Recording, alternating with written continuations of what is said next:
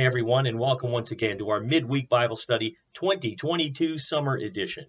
I'm Pastor Tim with Word of Hope Christian Church in New Braunfels, Texas, and it's great to be with you once again. Thanks for taking time to join me. Today is Wednesday, July 6th. We're continuing in our study of 1 Corinthians, and it's called Taking on Tough Issues. Last week, we considered how pride and power plays were causing conflict in the Corinthian church, and we were reminded that God is the source and giver of all our gifts and talents, so we should always rely on Him and not ourselves. Today, in part five, we're going to take on another tough issue, and it's called sexual immorality. The Corinthian church had problems with this issue, problems that may throw some light on our own generational sexual permissiveness. I'll tell you more in a moment, but right now, let's open with a word of prayer.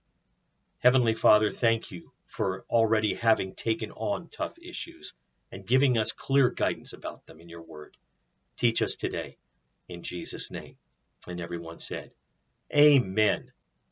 Some of the self control issues we deal with are not as serious as other things because they deal with things that are permissible and not helpful. Other issues can be more serious, such as dealing with sins like sexual immorality that are harmful both physically and spiritually. In this study, Paul addresses both areas of self control, not allowing ourselves to be controlled either by non helpful habits or by serious sin. Here's some opening questions that will help us focus on the topic of self control. Question number one What permissible but not helpful thing or things can you think of in your life that sometimes threaten to control you? Right off the bat, don't even have to think about this. I think of eating. Eating is a good thing. It's a permissible thing. It's a necessary thing. But overeating, not good for anybody. Personally, I have to watch this pretty often because I loves me some food. But I can think of other permissible and not helpful things as well, such as our electronic devices, cell phones, computers, the television. Again, these things are permissible, but they can threaten to control anyone at any time if self-discipline is not enforced. Question 2. Do you enjoy trying out the latest diet and or exercise plans? And what do you think it takes to make these really work? Well, I used to try out diet and exercise plans, but I would usually give up after a short time. The reason is that I wasn't committed to the program or the plan going in. I wasn't willing to give it my all, and so I would fail. Question 3. How seriously do you take what you do with your body? Well, I don't take it as seriously as I should, that's for sure. I seem to come up with an excuse almost every time.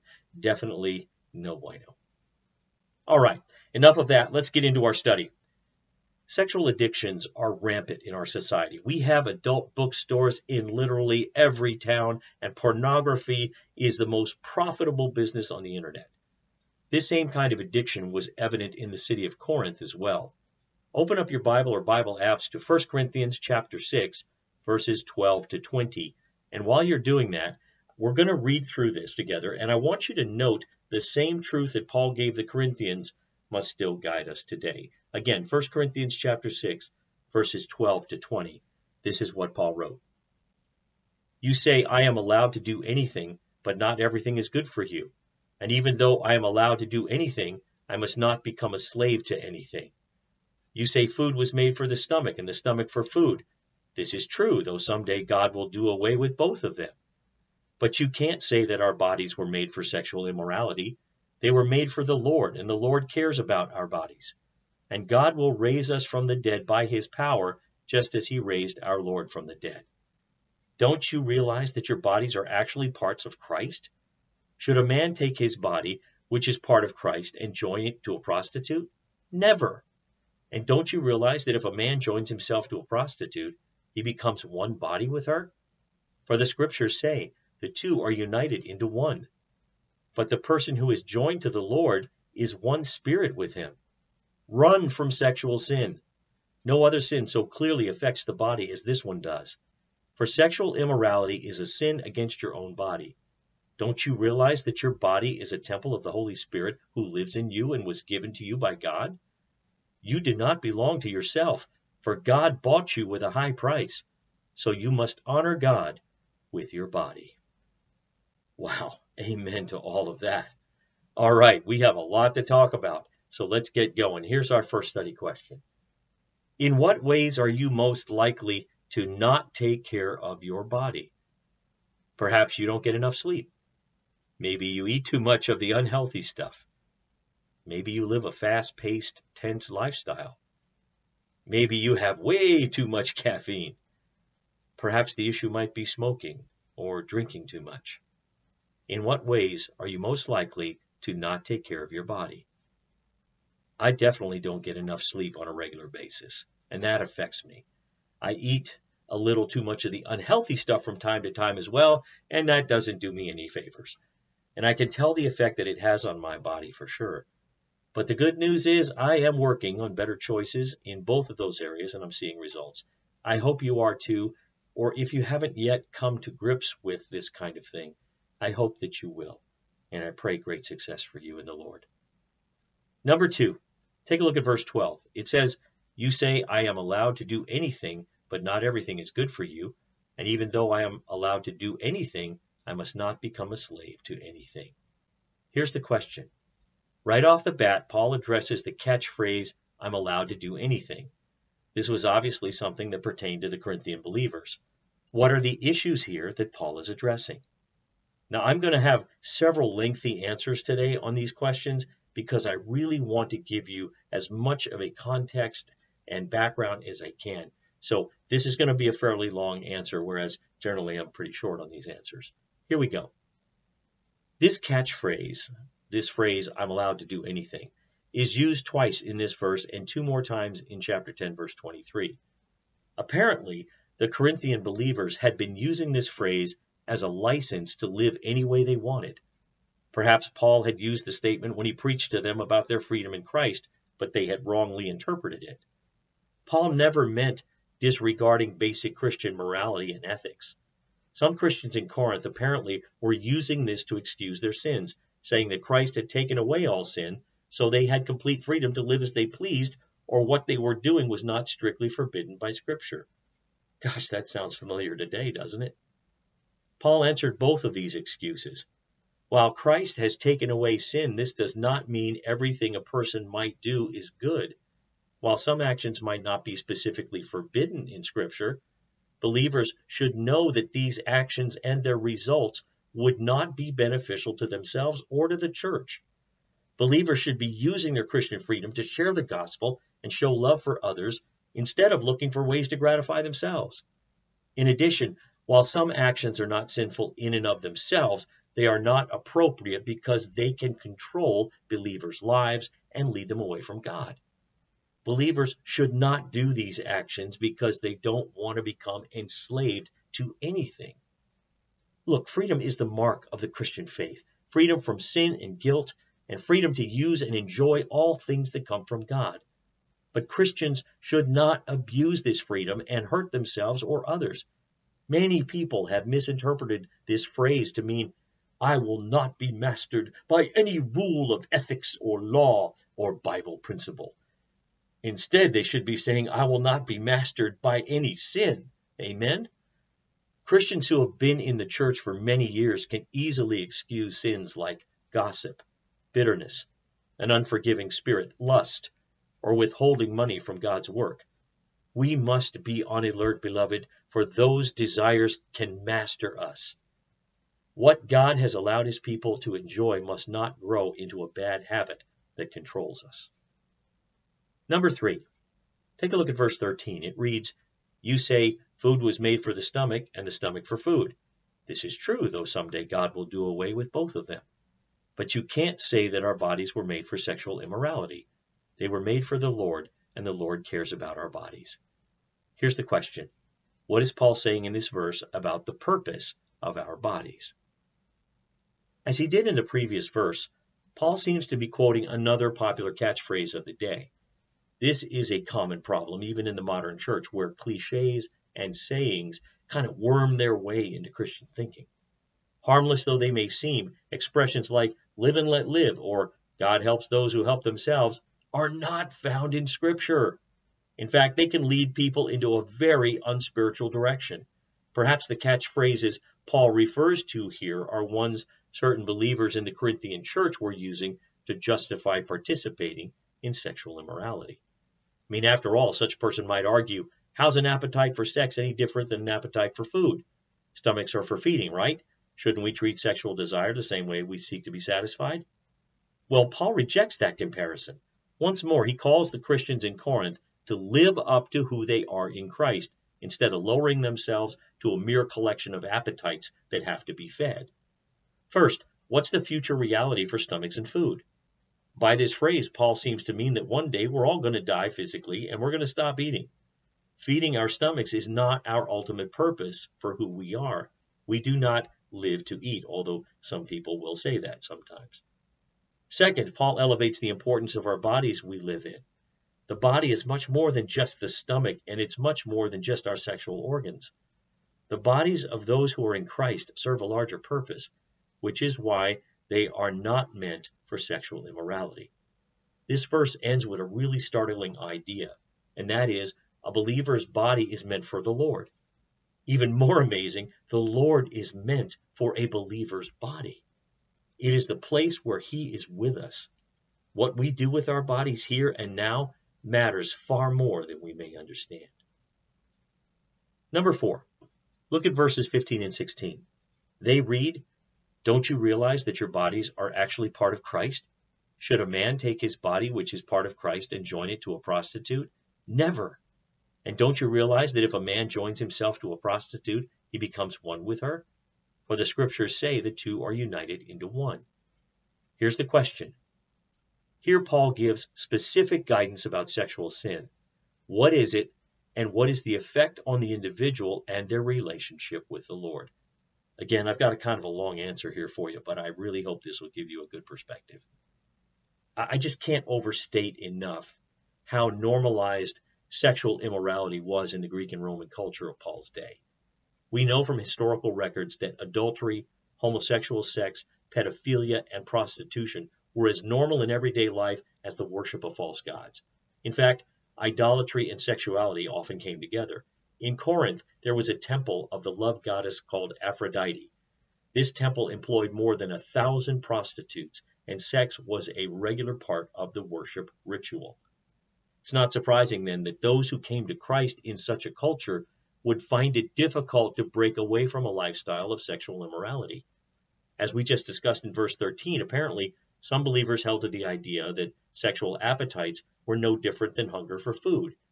In a warped approach to grace and forgiveness, they assumed that since their physical bodies will die, it doesn't matter what we do with them on this side of eternity. Paul has firmly rejected both of those false ideas. First, he's declared that our bodies serve a purpose, Death will not, in fact, be the end of them. As Christ was, our bodies will be resurrected and transformed. They will go on. In fact, Paul insists these bodies are meant right now for the Lord, and the Lord is meant for our bodies. Paul makes that connection even stronger in this verse. The Christian's body is a member of Christ. Put another way, our physical body is part of Christ's eternal spiritual body in some mysterious way. Our bodies are each somehow an appendage, an organ, a meaningful part of Him. Now, Paul asks a question meant to shock his readers Should we take these bodies, members of Christ, and make them also members of a prostitute? Well, his obvious answer is quick and it's with emphasis. He says, Never. Paul's point is that a Christian's body, as a member of or joined to Christ, should never at the same time become a member or one body with a prostitute. This would apply to all forms of sexual immorality. But, folks, I, I have to say at this point to you if you're a person who's either been caught up in or is currently involved in sexual sin, there is hope for you. There is forgiveness for you. There's healing and renewal for you. In Jesus' name, there is. Number 5, verse 17. It reads, but the person who is joined to the Lord is one spirit with him. The question is, what does it mean that if a person is joined to the Lord, they are one spirit with him? Paul is building the case for why it's so important for Christians to run from sexual sin, as he's going to say in the next verse. He has shown that our bodies are more than just carcasses that will die and decay one day. our bodies will be resurrected as Jesus' body was. And more than that, our bodies right now are members of Christ. They are set apart for Him and for His purposes. This passage also shows that sex is more than just another mundane human appetite to be satisfied. Sex joins two people together as one, physically and spiritually, which is exactly what God intended for marriage. So then Paul writes that to have sex with a prostitute is to, in a sense, join Christ with a prostitute. Now, Paul adds that Christians, those joined to the Lord, are spiritually united to him. More specifically, we are one spirit with him. Paul's point is that what happens to Christ's spirit affects our own. Perhaps surprisingly, what happens in our spirit affects his. That idea suddenly makes the stakes much higher for what we do with our bodies and spirits, including sexual immorality. Number six, verse 18 says, Run from sexual sin. No other sin so clearly affects the body as this one, for sexual immorality is a sin against your own body. Here's the question. Here, Paul gives the Corinthian believers a strategy for dealing with sexual sin. What is it? Well, Paul tells them right off the bat to run. Sometimes I'll tell people, do a Joseph. When Joseph escaped Potiphar's wife's advances as she was coming on to him sexually, he ran. Or if you need to, run, Forrest, run. He tells them to run from sexual sin. That's what Paul says. He says to run like you're escaping from something that might harm you. And beloved, it will. Even if the culture despises you for it, it's better to escape from sexual sin than to be conquered by it. Paul shows that sexual immorality is different from other kinds of sin because it's a form of self harm. Have you ever thought about that? We might commit other sins with our bodies, but sexual immorality unites us sinfully with another person. This happens on a deeply physical and spiritual level. We will experience the natural consequences of that sin at that deep level as well. It's really important to note that Paul did not write that sexual immorality is the worst of all sins, as we sometimes think. Instead, he is combating the casual attitude toward sexual sin carried by some Christians in hypersexualized cultures. In addition to hurting others, sexual immorality contributes to our own deep pain. It's no more or less a sin than any other, but human cultures tend to treat it more casually than other sins. And now, our last question for today Number seven, look at verses 19 and 20. They say, Don't you realize that your body is a temple of the Holy Spirit who lives in you and was given to you by God? You do not belong to yourself, for God bought you with a high price. So you must honor God with your body. Here's the question What is Paul's perspective about our bodies in these verses, and why is it important for us to understand that perspective? A Christian's body is where the Holy Spirit lives. In a sense, Paul elevates our bodies to the level of being temples, holy places that house the Spirit of God. God gives His Spirit to every person who trusts in Christ for salvation. Mysteriously, we carry His Spirit in our bodies. With that in mind, now Paul adds, they are not really our bodies after all. In verse 20, Paul writes that God purchased us. He paid for our redemption from sin with the blood of Jesus. In that sense, we came to belong to God when we came to Him by faith in Jesus. That's why our bodies are not our own to do with as we please. Yes, we're free in a sense that we have been freed from the law of sin and death, but we are not free in the sense that we are now self owned and self determined. If we are truly in Christ, we are truly not our own. Our lives, including our bodies, belong to God. This gives Him the ultimate authority to tell us what to do and what not to do with our bodies. It's important to notice something about this last argument against sexual immorality. It applies only to believers, only to those in Christ who've been redeemed by his blood and brought from darkness to light. These words are not for those who remain in darkness. Paul is not commanding those outside the church, unbelievers, if you will, to live according to God's standards for sexual morality. Their sin is still sin, but one cannot expect them to recognize it as such. Rather, it is those who belong to God and not themselves who are commanded to glorify God with their bodies. In fact, only those in Christ have an opportunity to use their bodies to bring glory to God. In fact, that is now the purpose our bodies are designed to serve. Selfishly participating in sexual sin keeps us Christians from fulfilling our purpose. Well, folks, that brings us to the end of today's study about sexual immorality. Let's recap what we talked about. We looked at some warnings that Paul gave the Corinthian church on sexual immorality. We were reminded that our body is a temple of the Holy Spirit, so we need to have a lifestyle that glorifies God. Next time we're going to study 1 Corinthians chapter 7 verses 1 to 16 and verses 32 to 35 and we'll be talking about our next tough issue and look at Paul's views on marriage.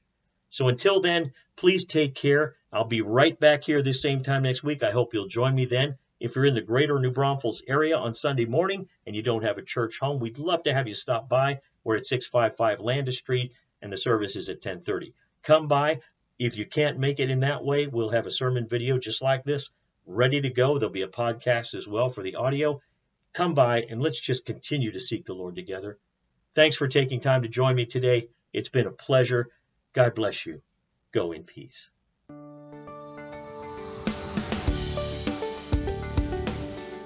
Thanks for listening. Join us again next time for another encouraging message from God's Word. To find out more about our ministry, look us up on the web at www.whccnb.org. Word of Hope Christian Church. Real people, a real God, real hope.